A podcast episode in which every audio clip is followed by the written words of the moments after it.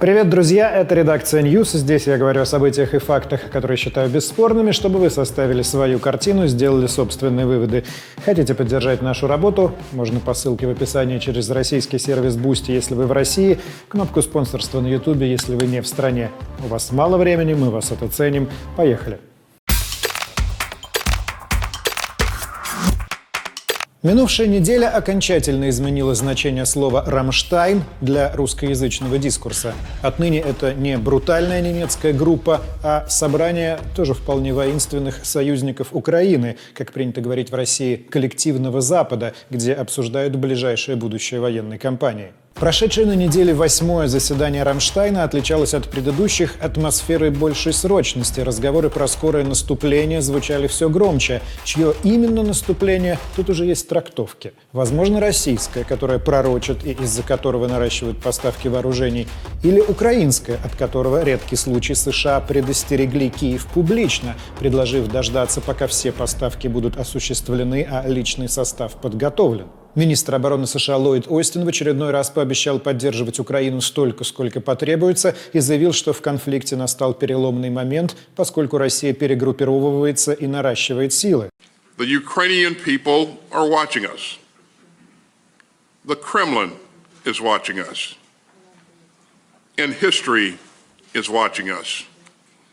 So we won't let up. Перед этим стало известно о новом пакете помощи Украине от США на 2,5 миллиарда долларов. Среди прочего, в него входят 90 БТРов «Страйкер» и 59 БМП «Брэдли». Также обещаны более 400 бронированных машин и «Ханви». Великобритания, первой из западных стран, разорвала негласное вето на поставки Украине танков западного образца. Лондон объявил о передаче эскадрона, то есть 14 челленджеров. Минобороны Великобритании запустила видео с этими танками, на котором они едут по полигону и ведут огонь из пушек.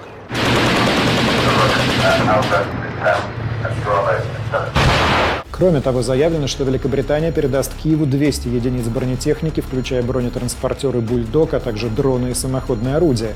Также стало известно, что Финляндия предоставит Украине 400 миллионов евро, а также тяжелую артиллерию и боеприпасы. Но немецкие танки «Леопард», о которых давно просит Украина и которые хочет передать ей Польша, в пакет помощи не входят – для такой передачи необходимо согласие Берлина, а его пока нет. Незадолго до Рамштайна в немецких СМИ появились слухи, что Шольц обещал передать «Леопарды», но только после того, как США передадут Киеву танки «Эбрамс». США по-прежнему не готовы это делать, ссылаясь на то, что такие танки сложны в обслуживании. Позже в Берлине опровергли, что Шольц говорил нечто подобное. Премьер Польши Матеуш Моровецкий, критикуя Германию за медлительность, заявил, что может поставить танки и без разрешения немцев. А Вашингтон-Пост написала, что на днях Киев тайно посетил директор ЦРУ Уильям Бернс, чтобы обсудить с Зеленским дальнейшие планы России. По словам источников издания, Бернст подчеркнул срочность момента на поле боя и предупредил, что со временем получать помощь от США может стать сложнее. Кроме того, появились сообщения, что США рассматривают вариант поставок вооружения Украине для наземного удара по Крыму, даже если это приведет к эскалации конфликта. Источники «Нью-Йорк Таймс» в администрации Байдена считают, что угроза атаки ВСУ на полуостров может усилить украинские позиции на будущих переговорах.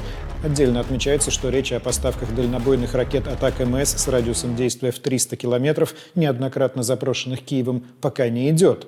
В Кремле в ответ заявили, что сама дискуссия о поставках американского оружия для ударов по России является потенциально чрезвычайно опасной. Это будет означать вывод конфликта на качественно новый уровень, который не будет сулить ничего хорошего, заявил Дмитрий Песков.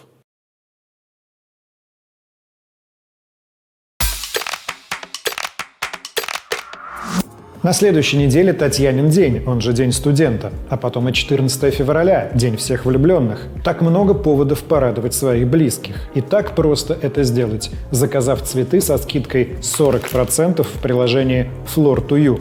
Акция действует только при первом заказе в приложении и распространяется на все букеты, даже те, которые уже со скидкой. Например, букет из 101 короткой розы будет стоить всего 3000 рублей вместо 5000. Флор Тую доставляют цветы бесплатно по всей России и дают гарантию 5 дней. Если букет простоит меньше, его заменят бесплатно.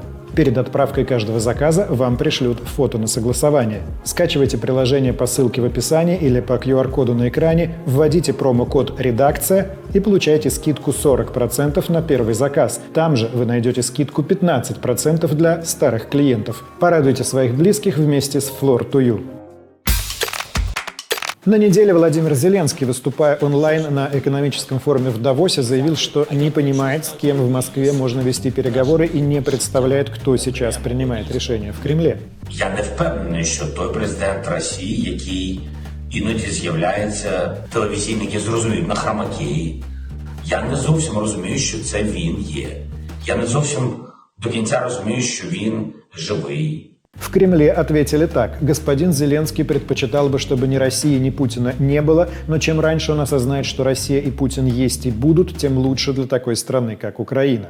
Сам Путин на неделе принял участие в мероприятиях, посвященных 80-й годовщине прорыва блокады Ленинграда, посетил мемориальный комплекс «Невский пятачок», Пискаревское кладбище и встретился с блокадниками.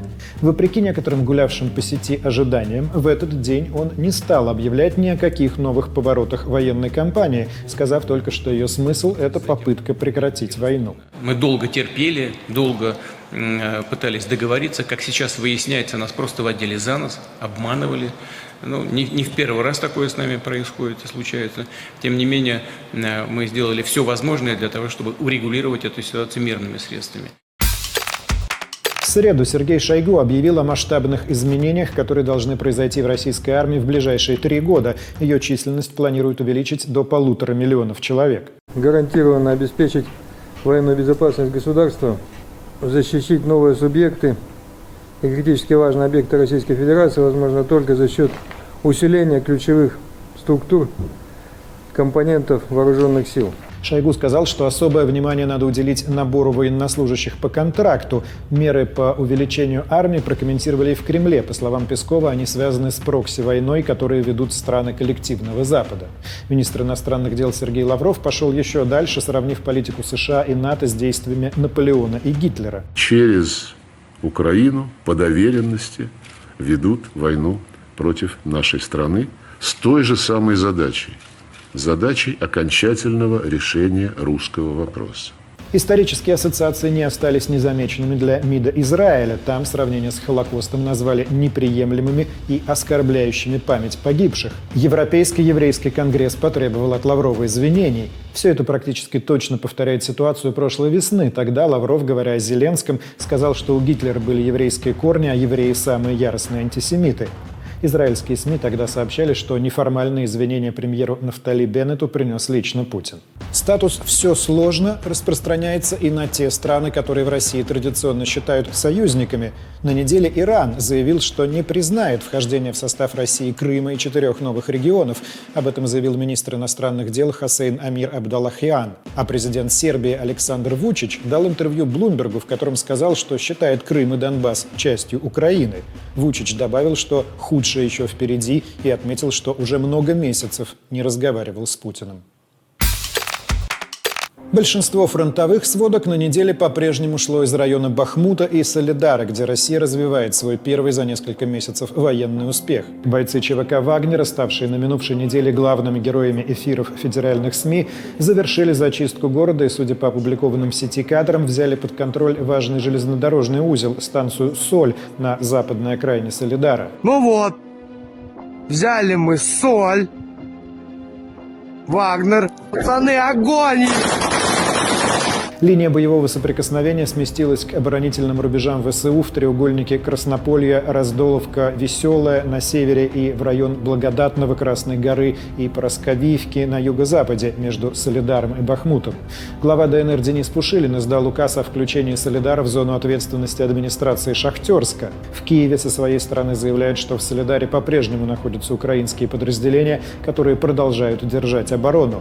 Глава вагнеровцев Евгений Пригожин заявил о взятии села Клещиевка к югу от Бахмута. На прошлой неделе в этом же районе взяли село Опытное. Эксперты с обеих сторон называют Клещиевку ключевой точкой обороны Бахмута. Как пишет Нью-Йорк Таймс, находящаяся на возвышенности Клещиевка позволит России взять под огневой контроль идущие через Часов Яр линии снабжения Бахмута и, как следствие, создать для ВСУ угрозу окружения. На северном участке фронта по линии Сватово-Кременная продолжаются встречные бои в районе Новоселовского и Площанки. Также в российских околовоенных каналах заявляют о подготовке наступления ВСУ на Кременную. Под Донецком продолжаются ожесточенные арт-дуэли. Вновь сообщают о погибших мирных жителях. Со стороны Украины заявляют об ударах по Торецку, Курахово и Авдеевке. Со стороны России о массированных ударах по центру Донецка. В результате одного из них оказался разрушен торговый центр. Три человека погибли. Вот прилетело, снесло почти весь дом. Продолжается сражение за Марьинку, о почти полной зачистке которой недавно заявлял Пушилин. О масштабах боев в городе можно судить по опубликованным видео. 17 января 23 год. Центр Марьинки. На юге Донецкой области продолжались взаимные обстрелы между Угледаром и Павловкой. В Запорожской области российские подразделения пошли в атаку в районе Орехова. По заявлениям российской администрации области, ВСУ отступили из четырех населенных пунктов. Военкоры заявляют о взятии России стратегических высот на этом участке. Продолжились арт-дуэли вдоль Днепра. Вновь сообщалось об ударах по Никополю и Марганцу, Новой Каховке и Алешкам, Очакову и Херсону. Смотри, горит все. Это у нас? В масштабных ракетно-дроновых ударах по украинским тылам на неделе была взята пауза, но без взрывов не обошлось. В Броварах под Киевом потерпел крушение вертолет госслужбы по чрезвычайным ситуациям. Он упал у здания детского сада, начался пожар.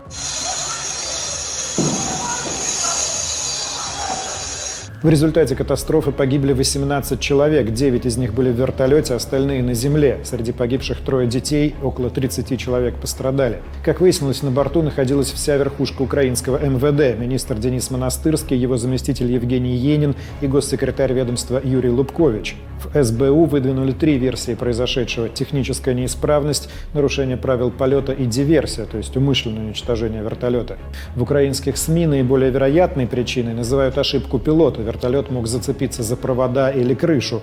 На снятых незадолго до крушения кадрах видно, что над городом стоял туман, и вертолет летел, прижимаясь к земле. Возможно, из-за погоды, возможно, чтобы избежать обнаружения радарами. Владимир Зеленский назвал произошедшее результатом войны, заявив, что больше нет несчастных случаев. Всю неделю рос список погибших жителей многоэтажки в Днепре, разрушенной взрывом ракеты 14 января. Спасательные службы извлекли из-под завалов 46 тел, 11 человек остаются пропавшими без вести, около 80 пострадали. В Украине заявили, что по дому ударила российская Х-22, такая же, как по Кременчугу в июне прошлого года. В российском инфополе всю неделю обсуждали версию, что ракета попала в дом после того, как была сбита украинской системой ПВО. Дмитрий Песков в качестве доказательства этой версии сослался на заключение некоторых представителей украинской стороны. Разумеется, имелись в виду слова одного из главных до недавнего времени комментаторов официального Киева, внештатного советника Офиса президента Алексея Арестовича, заявившего в первые часы после трагедии, что ракету сбили и она упала на подъезд. Сказанное обернулось грандиозным скандалом. Слова подхватили прокремлевские каналы, а в Украине на Арестовича обрушилась волна хейта. В военно-воздушных силах заявили, что у ВСУ нет средств для перехвата ракет такого типа, а все предыдущие сообщения о сбитых Х-22 были ложными. Сам Арестович написал несколько постов с объяснениями и извинениями, но в конце концов подал заявление об уходе с должности, пояснив, что хочет показать пример цивилизованного поведения. Принципиальная ошибка значит в отставку. Просьбу удовлетворили в тот же день. Параллельно по сети разгоняли новость, что Арестович попал в украинскую базу «Миротворец», где был назван профессиональным провокатором, автором информационных диверсий в пользу России.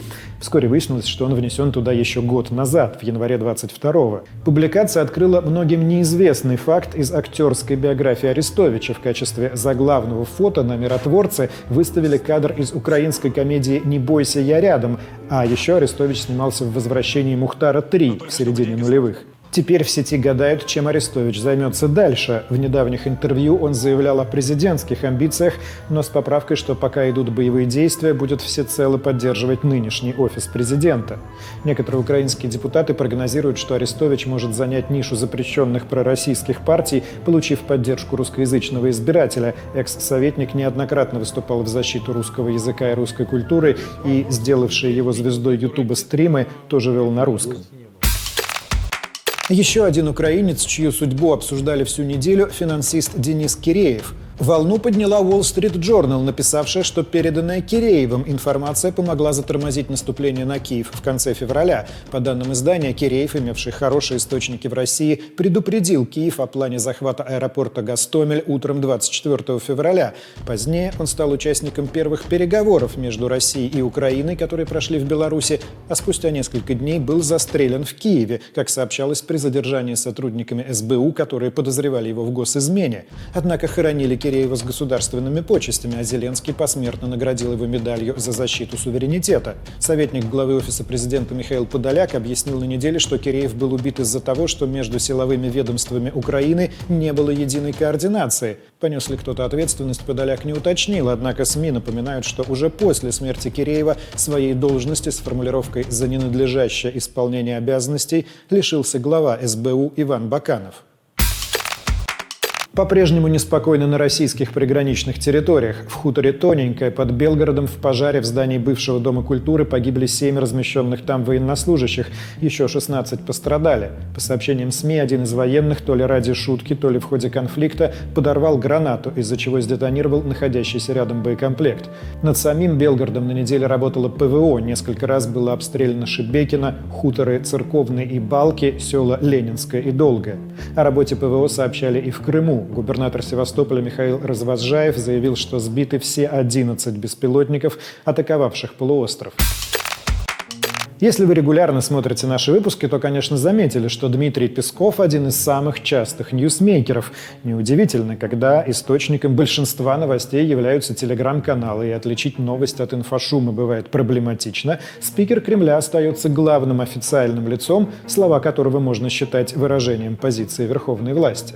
На этой неделе от пресс-секретаря были комментарии и по поводу непростых взаимоотношений Минобороны с ЧВК «Вагнера», Песков выразился так. Подобные манипуляции иногда устраивают информационные противники России, но в иных случаях сами наши друзья ведут себя так, что никаких врагов не нужно. Фамилии друзей Песков не назвал, но контекст в целом понятен. За последние месяцы Евгений Пригожин не раз подвергал руководству Минобороны критике, заявляя в частности, что заслуги вагнеровцев пытаются принизить. Я уже рассказывал, что в сводках Минобороны ЧВК упоминается крайне редко, и это вызывает острую реакцию со стороны каналов, которые связываются Вагнером. Там же писали, что после назначения начальника генштаба Валерия Герасимова командующим всей группировкой войск, Пригожин может изменить информационную политику и снизить градус критики. На неделе глава ЧВК по этой теме сказал лишь, что не видит повода не доверять Пескову. На другие темы Пригожин высказывался намного охотнее. Так он подтвердил, что задержанный в Норвегии за незаконное пересечение границы Андрей Медведев действительно состоял в ЧВК и находился в розыске. Медведев, запросивший политическое убежище, рассказал проекту «ГУЛАГу.нет», что готов дать показания о возможных преступлениях вагнеровцев, которым он был свидетелем. Пригожин парировал, что Медведев работал в некоем норвежском батальоне ЧВК, разыскивается за жестокое обращение с пленными и посоветовал норвежцам быть аккуратными, так как Медведев очень опасен. Высказался Пригожин и на, казалось бы, далекую от него тему, заявив, что YouTube в ближайшее время будет закрыт, а те, кто продолжит им пользоваться, наказаны. По словам Пригожина, против закрытия Ютуба только предатели, и работает он только потому, что в администрации президента есть люди, желающие поражения России. На это прозвучало сразу два высокопоставленных ответа. Глава Комитета Госдумы по информполитике Александр Хинштейн сказал, что им ничего не известно о запрете Ютуба в ближайшее время, а глава Минцифры Максут Шадаев повторил, что в такой блокировке по-прежнему нет необходимости. В пятницу Белый дом объявил, что Соединенные Штаты признают ЧВК «Вагнер» транснациональной преступной организацией и введут против нее новые санкции. Пригожин в ответ назвал американцев коллегами. Наши взаимоотношения отныне можно называть «разборка преступных кланов», передал через пресс-службу основатель ЧВК «Вагнера». Позже он написал открытое письмо в Американский совет нацбезопасности, попросив уточнить, в каких именно преступлениях обвиняют его организацию. На неделе новую жизнь и новое значение получила фраза, до сих пор относившаяся исключительно к эпохе Петра I. «Брить бороды» теперь означает борьбу не с боярством, а за уставной внешний вид российских военнослужащих. Новость про то, что в части ведущие боевые действия пришли приказы не только про бритье бород, но и про запрет пользования личным транспортом и неуставными гаджетами, на неделе бурно обсуждали военкоровские и околовоенные телеграм-каналы, воспринявшие это сугубо негативно, в общем ключе «недоборот сейчас».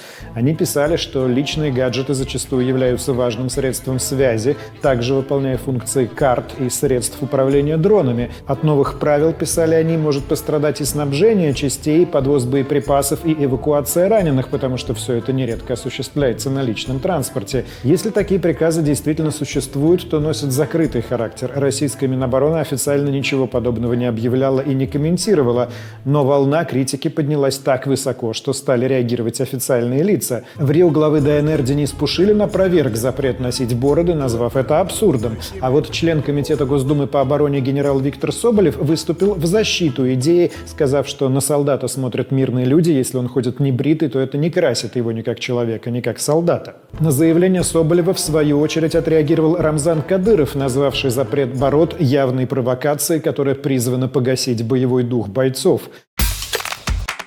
На неделе Дмитрий Песков, отвечая на вопрос, можно ли ждать в России продолжения мобилизации, так как эта тема постоянно находится в общественном поле, сказал, да, эту тему искусственно будируют из-за рубежа и изнутри страны, и посоветовал вспоминать все время, что Путин заявил об окончании набора по мобилизации. Кстати, если вы раньше не встречали глагол «будировать», то он, как и многие устаревшие слова вроде «фрапировать» и «манкировать», имеет французские корни и в значении «возбуждать», «теребить» связан с глаголом «буде», который означает «сердиться». Кстати, об удировании. На неделе депутат Псковского областного собрания Артур Гайдук опубликовал письмо, которое получил из администрации президента. В нем сообщается, что действие указа Путина о мобилизации продолжается. Набор запасников прекращен, но добровольцев и контрактников по-прежнему набирают. Письмо датировано 30 декабря прошлого года, но известно о нем стало только сейчас. Такое время, примерно три недели, заняла доставка из Москвы в Псков Почты России.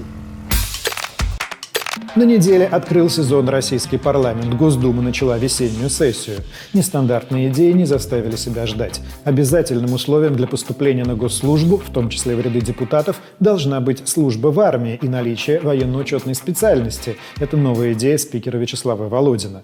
По его мнению, таким образом будет реализована система кадровых лифтов, когда каждый человек сможет защищать свою страну. А кто страну защищать будет? Рабочий, крестьянин – нет, это долг каждого. Призыв Володина вызвал бурю комментариев везде. И в военкоровских каналах, и в прокремлевских, и в оппозиционных. И везде обратили внимание, что сам спикер в армии не служил. После окончания Саратовского института механизации сельского хозяйства поступил в аспирантуру. При этом сейчас Володин имеет чин государственного советника первого класса, который соответствует званию полковника. Для устранения недоразумения пресс-служба Госдумы выпустила специальное разъяснение о том, что спикер закончил военную кафедру и принял присягу. В подтверждение было приложено черно-белое фото, на котором довольно сложно разобрать детали и лица, но подпись гласит, что это именно Володин, как можно предположить, с автоматом. Не прошло и пары дней, как спикер выступил с еще одним остро актуальным предложением о запрете вейпов.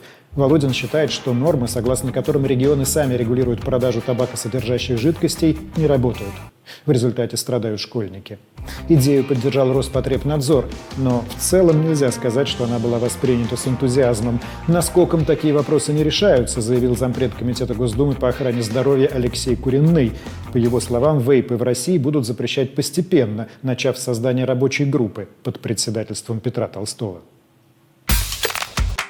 На неделе пришла новость, в которой нельзя не усмотреть случайный, точнее как раз не случайный русский символизм. Следственный комитет проверяет председателя Международного мемориала Яна Рачинского по статье о реабилитации нацизма. Основанием для проверки, по данным телеграм-канала «База», стала жалоба на пост Рачинского двухлетней давности, где он написал, что ответственность за начало Второй мировой лежит как на Гитлере, так и на Сталине.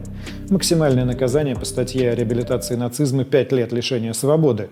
В конце прошлого года мемориал Мемориал стал одним из лауреатов Нобелевской премии мира. В церемонии награждения участвовал и Рачинский, возглавлявший организацию последние пять лет. За год до этого Верховный суд объявил о ликвидации Международного мемориала. Московский городской суд принял такое же решение в отношении правозащитного центра «Мемориал». А на этой неделе Верховный суд утвердил приговор Никите Уварову, который год назад получил пять лет колонии.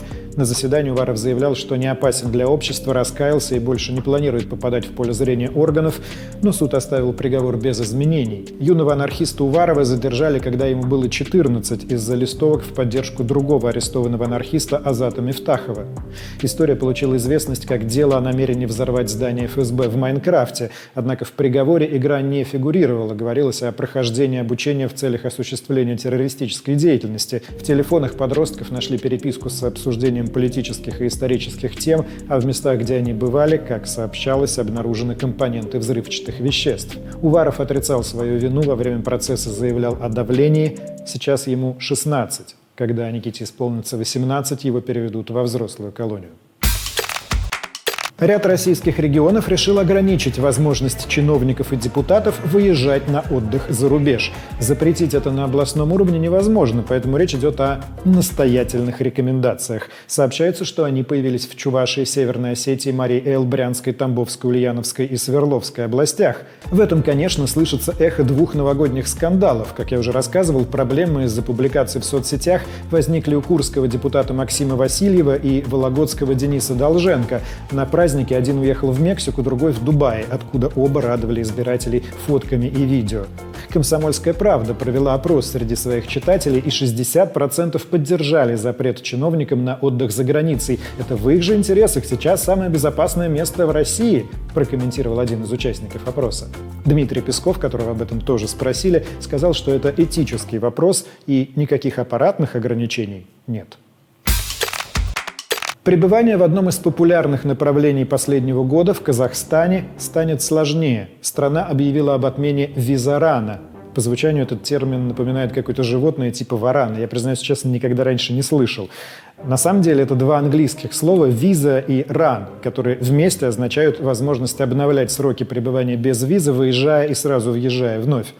С 27 января начнут действовать новые миграционные правила. Граждане России смогут пребывать на территории Казахстана не более 90 дней в течение 180-дневного периода. Для более длительного нахождения придется оформить разрешение на временное проживание, указав цель пребывания. В МВД Казахстана уточнили, что иностранцы, которые уже находятся в стране, могут успеть обновить срок пребывания до 27 января. В этом контексте с не самым ожидаемым от него заявлением выступил секретарь Генсовета «Единой России» Андрей Турчак. Он сказал, что российские власти должны сделать все для скорейшего возвращения уехавших из страны сограждан. Это важно для экономики, для семей и близких, добавил Турчак.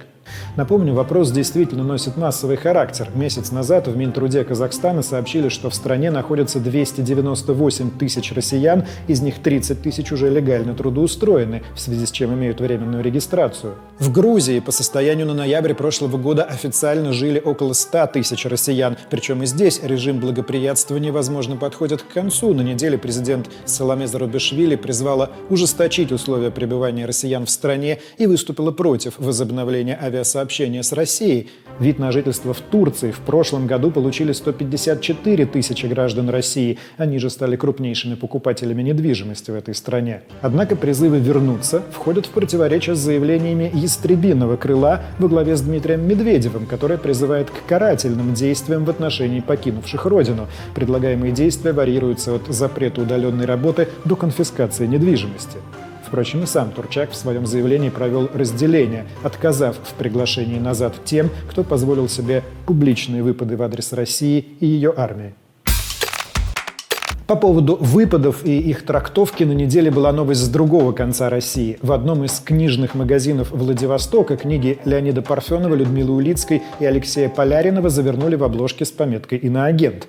Такая мера лишний раз показывает, что на местах карающие нормы трактуют в сторону ужесточения. В данном случае книжный перебдел хотя бы уже потому, что никого из заботливо обернутых бумагой авторов иноагентом пока не признали.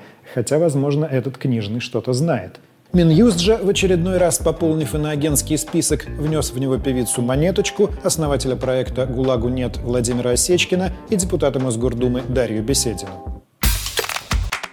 Не часто до нас долетают новости из Австралии, но на этой неделе долетели. На теннисном турнире Australian Open запретили флаги России и Беларуси. До этого запрет касался только флагов, под которыми выступают сами атлеты. Теперь же ни российский, ни белорусский флаг нельзя приносить даже на трибуны. На такие меры организаторы пошли после инцидента на матче между россиянкой Камилой Рахимовой и украинкой Катериной Байндель. Как утверждают украинские болельщики, группа поддержки Рахимовой с российским флагом их провоцировала. Дошло до вызова охраны и полиции. В этом году на Australian Open в числе двух россиян выступает и Медведев. Речь, конечно, о восьмой ракетке мира Данииле Медведеве. Среди женщин российское представительство шире, сразу пять теннисисток. На неделе в России перестали работать мобильные приложения Шкода, Kia, Infiniti и Nissan. Это сервисы коннекты, которые позволяют управлять некоторыми функциями с телефона, например, найти автомобиль, удаленно запустить двигатель, открыть или закрыть двери. Еще раньше, с Нового года, доступ к своему мобильному приложению для россиян закрыл Porsche. Аналогичные приложения «Большой тройки», Audi, BMW и Mercedes пока продолжают работать, но, возможно, их отключение – вопрос времени. Изменения в сервисах наблюдаются и в банковском секторе. Сбер объявил о начале работы в Крыму. Первые банкоматы на территории полуострова уже установлены, в течение года обещают открыть отделение. После 2014-го крупнейшие российские банки избегали работать в Крыму из-за угрозы западных санкций, однако теперь бояться уже поздно. И еще один прорыв э, в совсем другой, но для кого-то тоже исключительно важной области. Facebook и Instagram могут разрешить женщинам показывать соски в соцсетях. Наблюдательный совет Меты рекомендовал пересмотреть правила, запрещающие публиковать такие снимки. Борьба за право показывать женскую грудь в соцсетях идет уже давно. В США даже основали движение Free the Nipple, которое публично поддерживали многие селебы, включая Майли Сайрус, Наоми Кэмпбелл и Риану. Хотя мне, если честно, кажется, что праву женщин пустить в инсте свои соски все равно будут больше рады мужчины. Еще из не нашей повестки. В Италии задержали босса мафии Матео Мессину Денаро, который был в бегах 30 лет. Предположительно, именно он был главой знаменитой итальянской Коза Ностра. Денаро арестовали в частной клинике в Палермо, где он проходил курс лечения. В задержании участвовали более ста полицейских и военных. Премьер-министр Италии Джорджо Мелони назвал задержанного самым важным членом мафии, а его арест – большой победой для государства. Полиция несколько десятилетий следила за окружением Денара и даже арестовала его сестру и нескольких соратников, но до него самого добраться не могла. Во-первых, его фотографий было очень мало и только в молодом возрасте.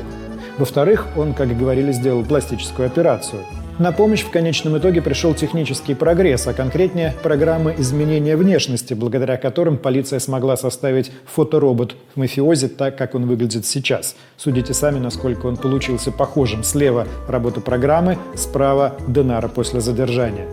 Вот так технологии вносят коррективы в, казалось бы, незыблемые правила. Мафия может быть по-прежнему бессмертна, но теперь точно не безлика. Технологии, связанные с лицом, помогают и московским властям. По результатам опроса на сайте «Активный гражданин» они переименовали технологию FacePay. Вариантов названий было несколько. Меня особенно тронул «Оплати улыбкой». Есть подозрение, что его предложил тот, кто ни разу не спускался в московское метро в час пик. Да и платить с улыбкой, мягко говоря, не самая определяющая черта в характере русского человека. Я бы внес в список для голосования что-то более дерзкое и близкое к жизни. Ну, например, лицеплат или мордонал. Однако победивший вариант говорит о том, что запроса на креатив не было. Система будет называться «система биометрической оплаты». Произносить это длинно и неудобно, но сокращать, наверное, не надо. Аббревиатура СБО вызывает совсем другой ассоциативный ряд. Кстати, об ассоциациях. На неделе у нас вышла вторая серия формата «Прогулки с Пивоваровым». В этот раз ходим по зимнему Петербургу, узнаем новое, рефлексируем и сопоставляем прошлое с настоящим. Посмотрите, если еще нет. А возвращаясь к названиям, думаю, в конечном итоге не так важно, как что называется, важна суть.